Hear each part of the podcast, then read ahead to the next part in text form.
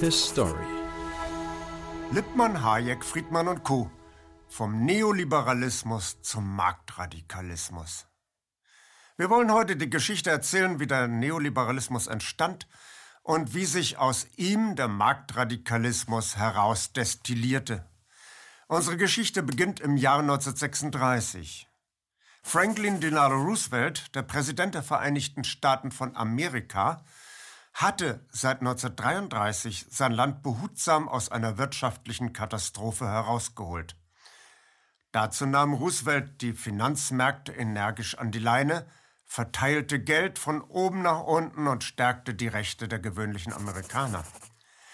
Nun stellte sich Roosevelt neunzehnhundertsechsunddreißig also zur Wiederwahl. Und er konnte dabei einen Erdrutschsieg einfahren. Ein machtvolles Mandat. Jetzt war noch viel mehr möglich als je zuvor. Zum ersten Mal in der Geschichte der U S A war ein Präsident durch hohe Wahlbeteiligung mit einer echten Stimmenmehrheit gewählt worden. Es dauerte nicht lange, bis die Oligarchie zurückschoss. Fast alle privaten Rundfunkstationen und fast alle Zeitungen machten von morgens bis abends Roosevelts Umverteilungspolitik von oben nach unten und seine Stärkung des öffentlichen Sektors nach europäischem Vorbild madig. Trotzdem begriffen die Oligarchen schnell: Roosevelt und seine Koalition der kleinen Leute würde man noch eine verdammt lange Zeit ertragen müssen. Hier half nur das Bohren ziemlich dicker Bretter. Stück für Stück musste man den Einfluss des Staates zurückfahren. Aber nur meckern reichte auch nicht aus. Die Mächtigen und die Reichen der U S A mussten den Gesellschaftsentwurf Roosevelts eine kapitalistische Utopie entgegensetzen. Als erste große Bühne der schönen neuen Welt des Konsumkapitalismus bot sich die Weltausstellung in New York im Jahr neunzehnhundertneununddreißig an. Inmitten der Pavillons fremder Gastländer mit ihrer Exotik stand als Zentrum und konkurrenzloser Blickfang ein Ensemble, bestehend aus einem schlanken Obelisk von zweihundertzwölf Metern Höhe und daneben einer gigantischen Kuppel mit dem beziehungsreichen Namen Democracy. Im Innern dieses Domes ein Diorama. Von einer Galerie aus schauten die erstaunten Besucher auf das großformatige Modell einer futuristischen Kulturlandschaft aus dem noch so fernen Jahre neunzehnhundertsechzig. Moderne Hochhäuser, eingebettet in Gärten, sechzehnspurige Autobahnen, stressfreie Reise durch autonomes Fahren. Schöne Wohnhäuser schmiegen sich an Hänge. Der Elektrokonzern Westinghouse präsentierte auf einer eigenen Bühne seinen Roboter Elektro, der sich gerne mal eine Zigarette anzünden ließ. Fernsehen, Videotelefonie, Softeis, solche schier utopischen Annehmlichkeiten versprach die schöne neue Welt, in der urbane Modernität und Demokratie eine harmonische Einheit bilden sollten. Der Kapitalismus hatte sich nach einer schweren Krise endlich neu erfunden. Roosevelt verbesserte die Situation der einfachen Leute. Dahinter konnte und wollte man nicht zurückgehen. Das sollte jetzt überboten werden. Jeder sollte bald ein Auto und ein Häuschen im Grünen haben. Allerdings war der neue Mensch nur gedacht als passiver Konsument und nicht als mitgestaltender Bürger. Adressat des konsumistischen Glücksversprechens war nicht der Verstand, sondern das Unbewusste und die Sinnlichkeit.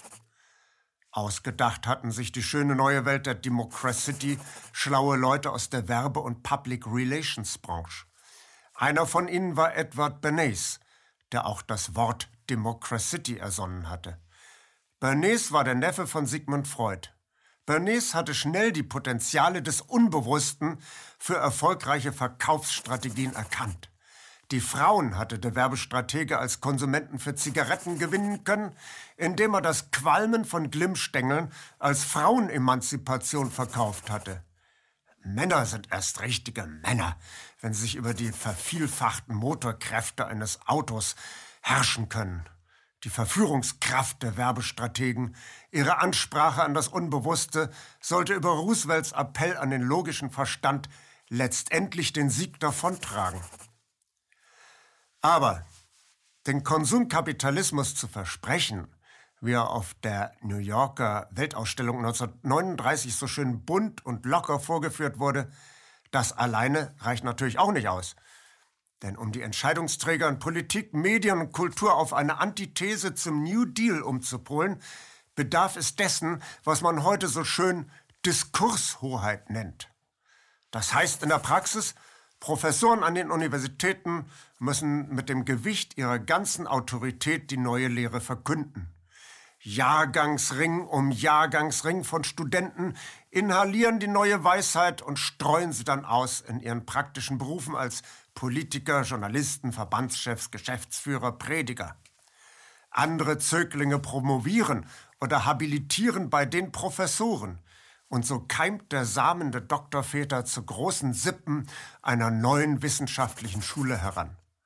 Langsam wird aus den Weisheiten der Professoren immer konkretere praktische Politik. Der Ökonom John Maynard Keynes sagte einmal, die Praktiker der Jetztzeit seien die Sklaven längst verstorbener Professoren. Der Soziologe Walter Lippmann ist der Vordenker der neoliberalen Gegenrevolution. Lippmanns Bestseller The Good Society aus dem Jahr neunzehnhundertsiebenunddreißig hat eine nachhaltige Wirkung bis in die Jetztzeit erlangt. Ein verantwortungsbewusster moderner Liberalismus teilt dem Staat wichtige Aufgaben zu. Der Staat soll sich sehr wohl um Bildung und Erziehung kümmern und sogar eine Steuerprogression durchsetzen, die das Geld von oben nach unten verteilt, meint Lippmann. Was allerdings nun gar nicht geht, ist die Planwirtschaft, wie sie in der Sowjetunion oder in Hitler-Deutschland praktiziert wurde. Diese Systeme werden zwangsläufig implodieren. Denn die kapitalistische Wirtschaft neigt zu immer größerer Arbeitsteilung und Komplexität. Und das Entwicklungstempo nimmt so drastisch zu, dass ein Plan schon veraltet ist, wenn er in Kraft tritt. Wenn die Menschen draußen im Lande mit der zunehmenden Komplexität nicht mehr fertig werden, dann revoltieren sie. Deswegen müssen die unteren Schichten quasi für die zunehmende Komplexität umprogrammiert werden. Hören wir Lippmann in seinen eigenen Worten. Ich zitiere, Originaltext, da ist die ungelöste Aufgabe der Erziehung großer Bevölkerungsmassen, der Ausrüstung der Menschen für ein Leben, in dem sie sich spezialisieren und doch die Fähigkeit behalten müssen, ihre Spezialität zu wechseln. Die Wirtschaft der Arbeitsteilung erfordert, dass diese eugenischen und erzieherischen Probleme mit Erfolg angepackt werden.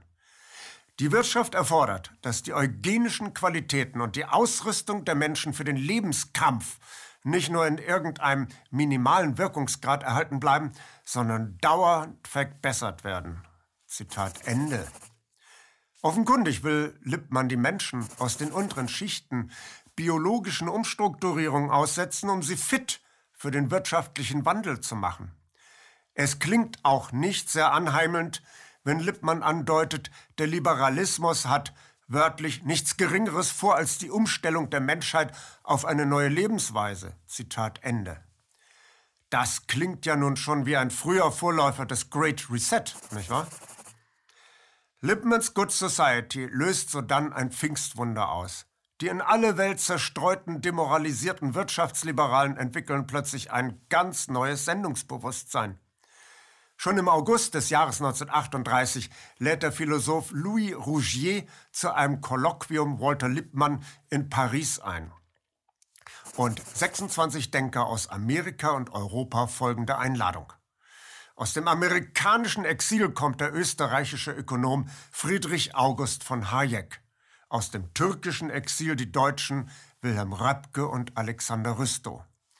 Und der neue Messias des Liberalismus, Walter Lippmann, hält in Paris persönlich das Impulsreferat.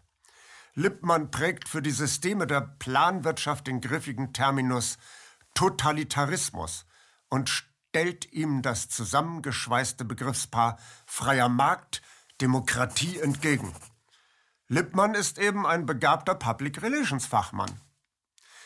Dass das neue Baby nicht auf den kompromittierten Namen Liberalismus getauft werden darf, ist Konsens in Paris. Also, wie nun? Positiver Liberalismus oder sozialer Liberalismus? Alexander Rüstow wirft den Begriff Neoliberalismus in die Runde. Der Neoliberalismus soll sich vom alten Liberalismus durch eine neue soziale Sensibilität unterscheiden. Rüstows Vorschlag wird angenommen. Lippmann sagt in seinem Referat, wir brauchen einen langen Atem.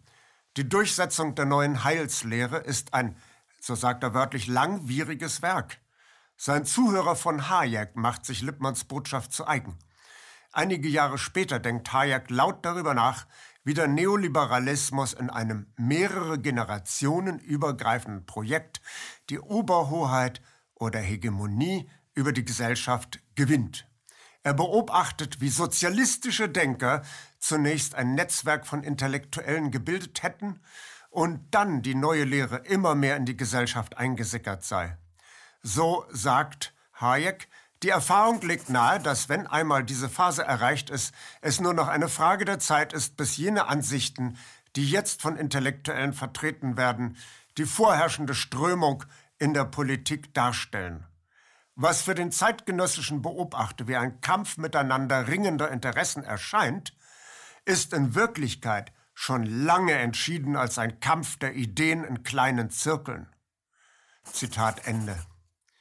Ein grundlegender Mentalitätswandel ist unerlässlich. Hayek stellt fest, Zitat, dass die wichtigste Veränderung, die weitreichende Regierungskontrolle produziert, eine psychologische Änderung, eine Wandlung im Charakter des Volkes darstellt. Das ist notwendigerweise ein langsamer Prozess, ein Vorgang, der sich nicht über ein paar Jahre erstreckt, sondern möglicherweise über eine oder zwei Generationen. In dieser langen Sicht müssen wir unsere Aufgabe betrachten. Wir müssen uns mit den Meinungen befassen, die sich verbreiten müssen, wenn eine freie Gesellschaft erhalten oder wiederhergestellt werden soll. Nicht mit dem, was im Augenblick durchführbar scheint. Zitat Ende. Man weiß nun, was zu tun ist. Jedoch kommt der Zweite Weltkrieg dazwischen und die Neoliberalen können sich einstweilen nicht treffen. Nachdem die Waffen verstummt sind, nimmt Friedrich August von Hayek den Faden wieder auf. Hayek, um das nochmal zu sagen, ist ein prominenter Wirtschaftswissenschaftler der sogenannten österreichischen Schule. Diese Fraktion mag staatliche Eingriffe in die Wirtschaft ganz und gar nicht. Mittelpunkt der österreichischen Schule war Ludwig Edler von Mises. Der hatte in seinem Grundlagenwerk Die Gemeinwirtschaft bereits im Jahre neunzehnhundertzweiundzwanzig die Planwirtschaft als nicht praktikabel verurteilt. In der Planwirtschaft werde die Möglichkeit vereitelt, durch freie Preisbildung zu erfahren, wie begehrt und marktfähig eine Ware eigentlich ist. Aufgrund mangelnder Informationen erzeuge staatliche Intervention immer neue Engpässe, auf die der Staat mit erneuten Interventionen reagieren müssen. Staatliche Intervention produziere nur immer mehr Armut, ein Effekt der von ihm sogenannten Interventionsspirale. Hayek war bereits neunzehnhunderteinunddreißig zur London School of Economics gewechselt und profilierte sich als Gegenspieler von John Maynard Keynes.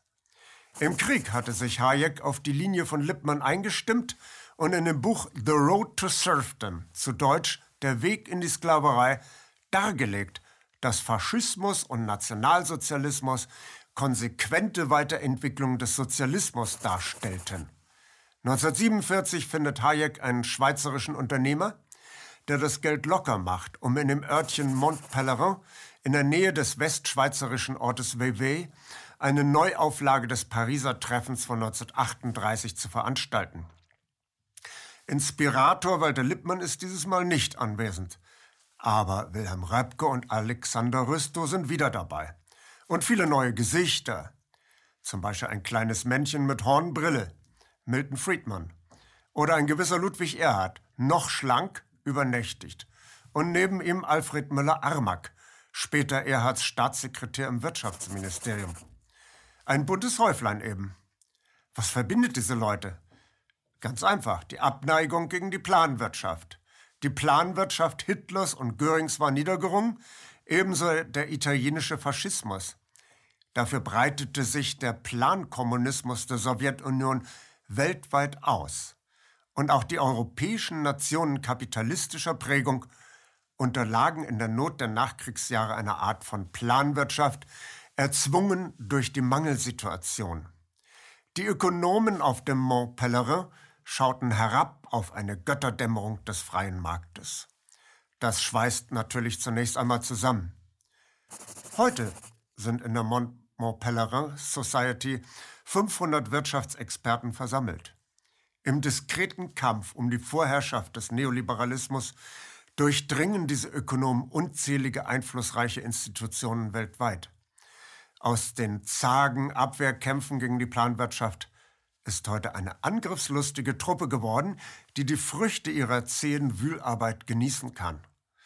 Und sie hat immer noch Walter Lippmann im Sinn, nämlich, Zitat, nichts Geringeres als die Umstellung der Menschheit auf eine neue Lebensweise. Zitat Ende. Beobachter des Neoliberalismus stellen fest, dass unter dieser Heilslehre sehr unterschiedliche Positionen versammelt sind. Ist das nun eine Schwäche oder eine Stärke des Neoliberalismus? Die einen sagen, der Neoliberalismus wird an seiner Inkonsistenz zugrunde gehen. Die anderen sagen, alle Neoliberalen folgen ein und derselben Agenda und haben sich nur aus taktischen Gründen verschieden aufgestellt nach dem Motto: Getrennt marschieren, vereint zuschlagen. Die deutschen Ordoliberalen waren allerdings integre Einzelkämpfer und keine taktisch aufeinander abgestimmte Mannschaft, die koordiniert angreift. Sie hatten keine konsistente Philosophie. Jeder Ordoliberale hatte sein ganz persönliches Flickwerk an Theorien ohne Anschlussfähigkeit zu anderen Ordoliberalen. Hinter ihnen stand keine starke Gemeinschaft von Geldgebern und Seilschaften. Da spielen die amerikanisch-österreichischen Marktradikalen um Hayek und Friedman ganz in einer ganz anderen Liga. Mit der London School of Economics und den zehn großen Privatuniversitäten in den U S A fanden die Marktradikalen ein gut ausgebautes Netzwerk vor, in dem sie sich mühelos ausbreiten konnten. Die Mannschaft der Marktradikalen mit ihren Flügelstürmern Hayek und Friedman wurde mit Sponsorengeldern nur so überschüttet. Allein der Unternehmer Richard Mellon Scaife hat für das konservative Rollback der Marktradikalen und ihrer evangelikalen Bündnispartner sechshundert Millionen Dollar aus seiner Portokasse beigesteuert. Währenddessen wühlen und netzwerken den Marktradikalen unerschrocken weiter. Sie wissen ja, dass sie ihr Ziel vielleicht erst in ein oder zwei Generationen erreichen werden. Aber sie werden es erreichen. Rockefellers Privatuni in Chicago ist der Ausgangspunkt einer mächtigen Umwälzung. neunzehnhundertsechsundvierzig heuert Milton Friedman an der Rockefeller-Universität an. Friedman ist von Hause aus Monetarist. Er führt die meisten Krisen des Kapitalismus auf eine unsachgemäße Steuerung der Geldmengen durch die Zentralbanken zurück. Ansonsten predigt Friedman: Die Wirtschaft funktioniert auch keinen Deut anders als die Natur. Die Natur reguliert sich selber und findet auch nach jeder Turbulenz automatisch wieder ihr Gleichgewicht. Also am besten gar nicht in das Gleichgewicht der Wirtschaft eingreifen. Dann regelt sich alles wieder wie von selbst. Und das bedeutet als Empfehlung an die Politik, nichts anderes machen, als das freie Spiel der Kräfte in der Wirtschaft unterstützen, das Eigentum und die Vertragssicherheit garantieren. Der Staat muss sich von allen Staatsbetrieben trennen. Der Staat darf die Wirtschaft nicht mit Finanzspritzen ankurbeln in Zeiten der Rezession. Der Staat darf extreme Einkommensungleichheiten in der Gesellschaft nicht abmildern. Denn alle diese und andere staatlichen Eingriffe machen das Leiden noch schlimmer. Das generationenübergreifende Projekt des Marktradikalismus, von dem uns Hayek schon gesprochen hat, spult sich mit planmäßiger Genauigkeit von der Universität Chicago und der Mont Pelerin-Gesellschaft aus ab. Man muss ja mal in einer überschaubaren nationalen Wirtschaft empirisch austesten, ob Friedmans Nacktkapitalismus wirklich funktioniert oder ob man noch ein wenig feilen muss, um so dann das marktradikale Modell weltweit durchzusetzen. Als Versuchskaninchen sind die Bürger des lateinamerikanischen Staates Chile ausgewählt worden. In aller Ruhe werden an der Universität Chicago in den fünfziger und sechziger Jahren chilenische Nachwuchsökonomen ausgebildet. Die katholische Universität von Santiago de Chile fungiert als Partneruniversität, wo die marktradikalen Kader sich durch weitere Studenten multiplizieren. Der Putsch am elften September neunzehnhundertdreiundsiebzig wird allgemein als geostrategische Eindämmung gegen einen Linksruck Lateinamerikas interpretiert. Das mag wohl richtig sein.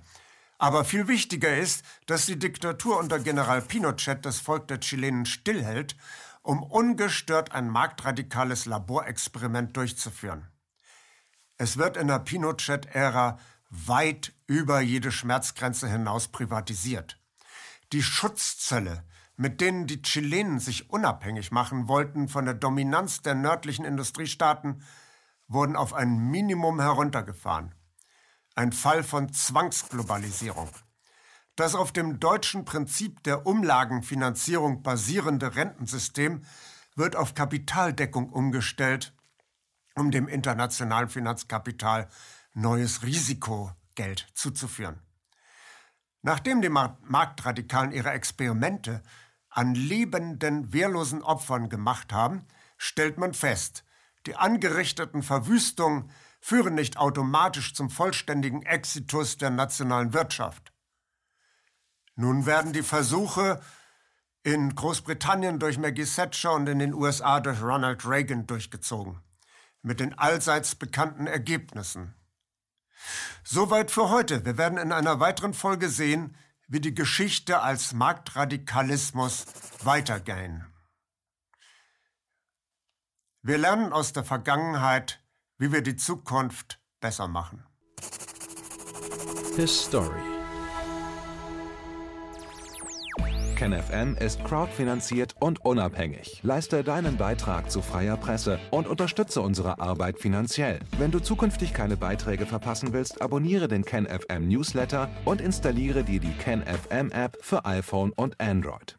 Weitere Informationen auf kenfm punkt de slash support.